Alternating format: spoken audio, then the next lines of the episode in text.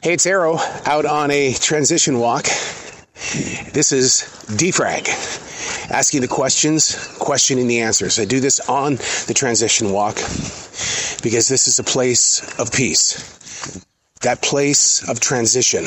We all go through transitions. The problem is, is that we don't learn from our transitions. We just kind of push them aside because we've got places to go and we need to be there by such and such time. Defrag allows me to do exactly that, to break it down. Your computer defrags. What about your mind, your body, your soul? Many, many, many times you ignore that fact of putting things where they rightfully need to be, choosing instead to do just like anything else that you expect. Just get it done. Just get it done. Asking the questions and questioning the answers. And so many times you don't have to agree with the answers, but it helps open up your mind, body, and soul into accepting who you really are. We live in a fake world. Come on. How many selfies do you post that pretty much represent a false world? False hope. I'm guilty of it.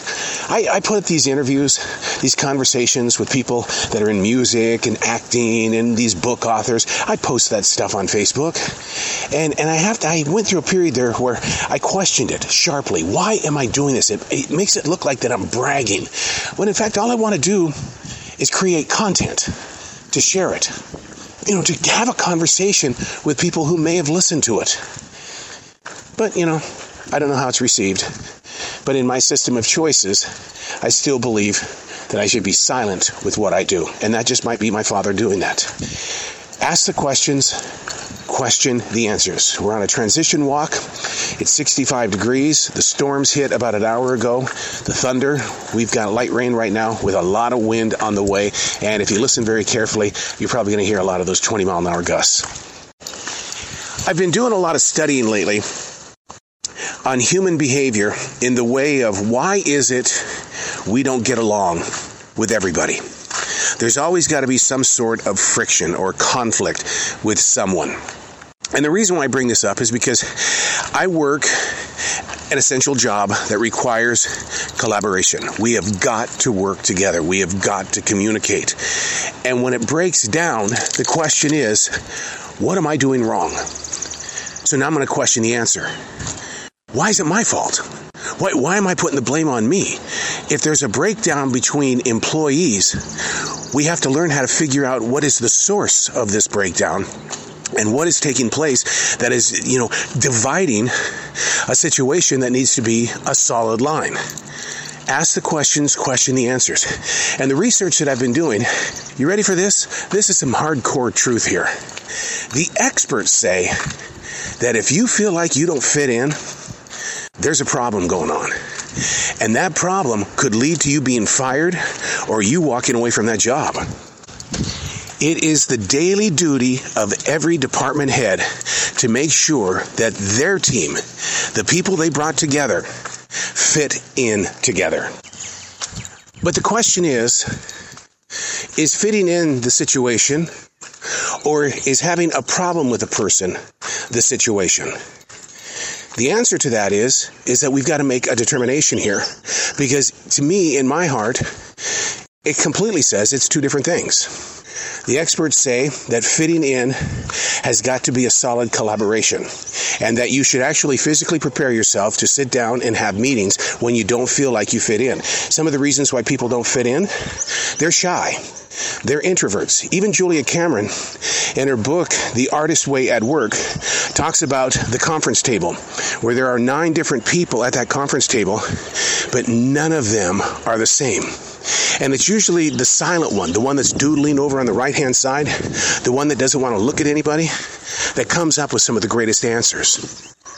Do you fit in or do you have a conflict with somebody at your place of business? And if you do have a conflict somewhere along the line, the experts say you're going to have to create the talk. Not one where you're pointing fingers. Not one where you're going to sit there and say it's my way or the highway. You've got to physically break things down to the point of understanding each other's side of what is happening in the situation of right now. Now, I'm not going to lie to you.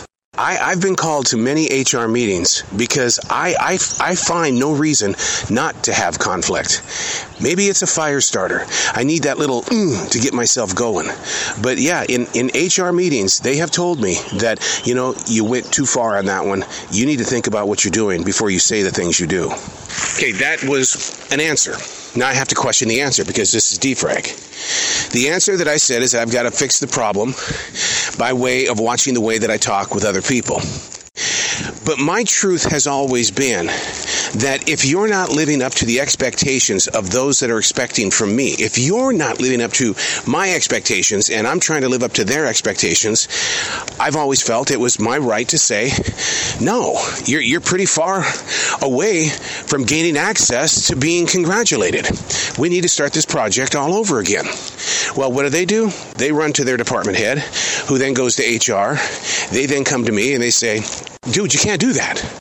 And, and I go, well, your, your expectations of me versus your expectations of them. You want me to lead this team, but you don't want me to lead it in the way that you're leading me. Okay, so that was an answer. So now I've got to question it. I question it by saying, we are all individuals at that conference table. The same one that Julia Cameron talks about in The Artist Way at Work the expectations that someone puts on us as the individual are not the same expectations that you put on somebody else who's on the team. Therefore, that creates the conflict. And then you don't feel like you fit in. Oh, the research I've done on this. I mean, they they really go into how you can correct this. And really, the, the only true answer is that you have got to get in there and you've got to communicate. You you've got to be very real. And you and the person that you're having a problem with, or the areas that you you know that you're feeling weak at, it's got to become visible because sitting in an invisible world only creates assumption. Now you've got finger pointers. Those that are on your team are looking at you going, Well, what's your problem? Well, what, listen, we were all having a good day until you showed up. Here's where I do not fit in at my current essential job.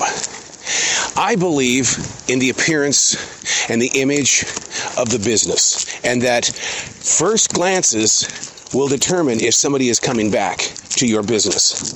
And if I am surrounded by clutter and I see things that don't fit in, I, I do everything humanly possible once I arrive to clean up the situation. But others on the team don't see that as being a positive. They see it as, I'm not doing my job. What? Yeah, they do. They really do. They say, Your job is this. It's not that. Well, wait a second. So you're saying that the, the clutter is acceptable and, and my idea of cleaning things up is unacceptable. Yes. But here's the thing that, that a lot of people don't understand about this position is that if I don't clean up this area that has been cluttered by those that were there before me, guess who has to clean it up seven to 10 hours later? Me. So why not work on it throughout the time period that I'm there? Now we have conflict. Now you don't feel like you fit in because the cool people are doing what they're doing. Now, uh, this is not about me. I'm just giving you examples and, and different things that you can think about in your own position at your job. Every job anywhere in the world, they've got the lazy people and those that like to go the extra mile and more there's always going to be a solid line that says they're not the same.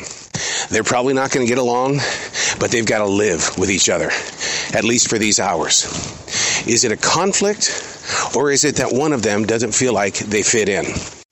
The overachiever many times will sit there and admit, I don't, I, I don't fit in with a group of people that want to do nothing but lobby gag. Lobby gag is what Gary Bropes at 104.7 used to say we all did when we would go into the lobby and do nothing but talk. That general manager, Gary, he wanted us to work. He doesn't like it when people just stand around. You're paid to work. And and my current bosses are no different. But people will find reason to lobby gag. So an overachiever likes to stay busy and keep moving, whereas the underachiever is having a conversation. To the overachiever, what happens is, and I know this is going on in your own business. I'm, I'm not saying anything that's new to you. The overachiever starts feeling like I don't fit in. I gotta go. I gotta get into a different department. Or there's a conflict where you go up and you make a comment going, Must be nice to be able to get paid for talking.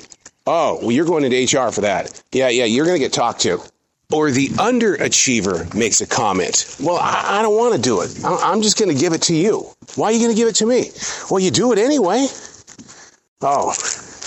So what happens is, is that the way that that filters through the system of those that are overachieving at work is that, yeah, we usually do do extra things Sometimes it's just to get the nod or the pat on the back from the boss. Other times it's like, hey, look, I believe in success. The only way we're going to get to that moment of having a victory is we've got to have some hard work, dedication, loyalty.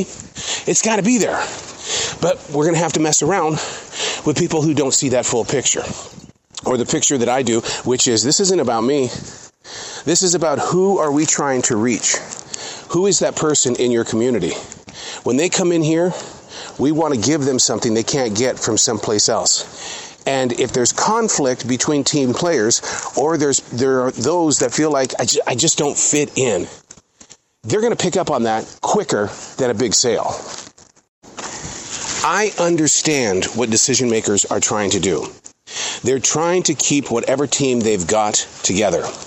They can't figure out why people are not showing up for work. And more importantly, when they're at work, they can't figure out why they don't want to work, but they're there. How do you deal with the with the oversaturation of so many emotions where it seems like everybody on the team doesn't feel like they fit in? Back to the experts. They say you've got to have communication. Communication in a modern day business is usually this gigantic list of things that need to be talked about. They don't openly discuss things. They go right down the list. I used to do that with my interviews when I first started podcasting, even when I was doing television. All of my interviews were lined up and I had to stick to that script. Well, I see that a lot when it comes to decision makers and department heads. They've got that list. They're making their point. But to me, that's not making a point. That's making a command. That's not explaining to those why we do what it is that we do and how we should do it better, not just today, but every day. But the idea of fitting in has got to have real communication. And you know what? Do you know what communication involves? Conflict. Yeah, I, I, can listen to you all day. I can do everything that you want me to to a T. But if I don't get the opportunity to share my side of it, then how do you fix it? Because giving off the command from a list isn't fixing the situation. You're only letting your team be aware of the moment. Ask the questions, question the answers. And my pet peeve is usually when an assistant manager comes over to me and says, Hey, uh, lighten up. Lighten up, man. Uh, Kevin over there, he, uh, come on. You know he's not good at what he does. Come on. Lighten up. You know, you know he's not going to be greater than what he is. And inside of me, I'm questioning that because that's what defragging is all about. And very gently, I'll ask the assistant manager, do you think that I became great at what I do because I didn't have a mentor or somebody who said, come on, it'll work a lot better if you do it this way. I mean, I see you trying and I know that you're getting tired and your body aches, but come on, you can do better. And yeah, it's going to offend the person that's receiving it because it's almost like a judgment call. Conflict. Now they don't fit in. Whew. Tough subject. But the experts are right when they say you've got to create the communication. And that's what we're doing here. We're just having a conversation. I don't have a list in front of me. I've just got a lot of rain pouring on me right now inside this forest where the winds are gusting and you happen to be here. I hope I didn't mess up your hair. I'm Arroe, and that's Defrag.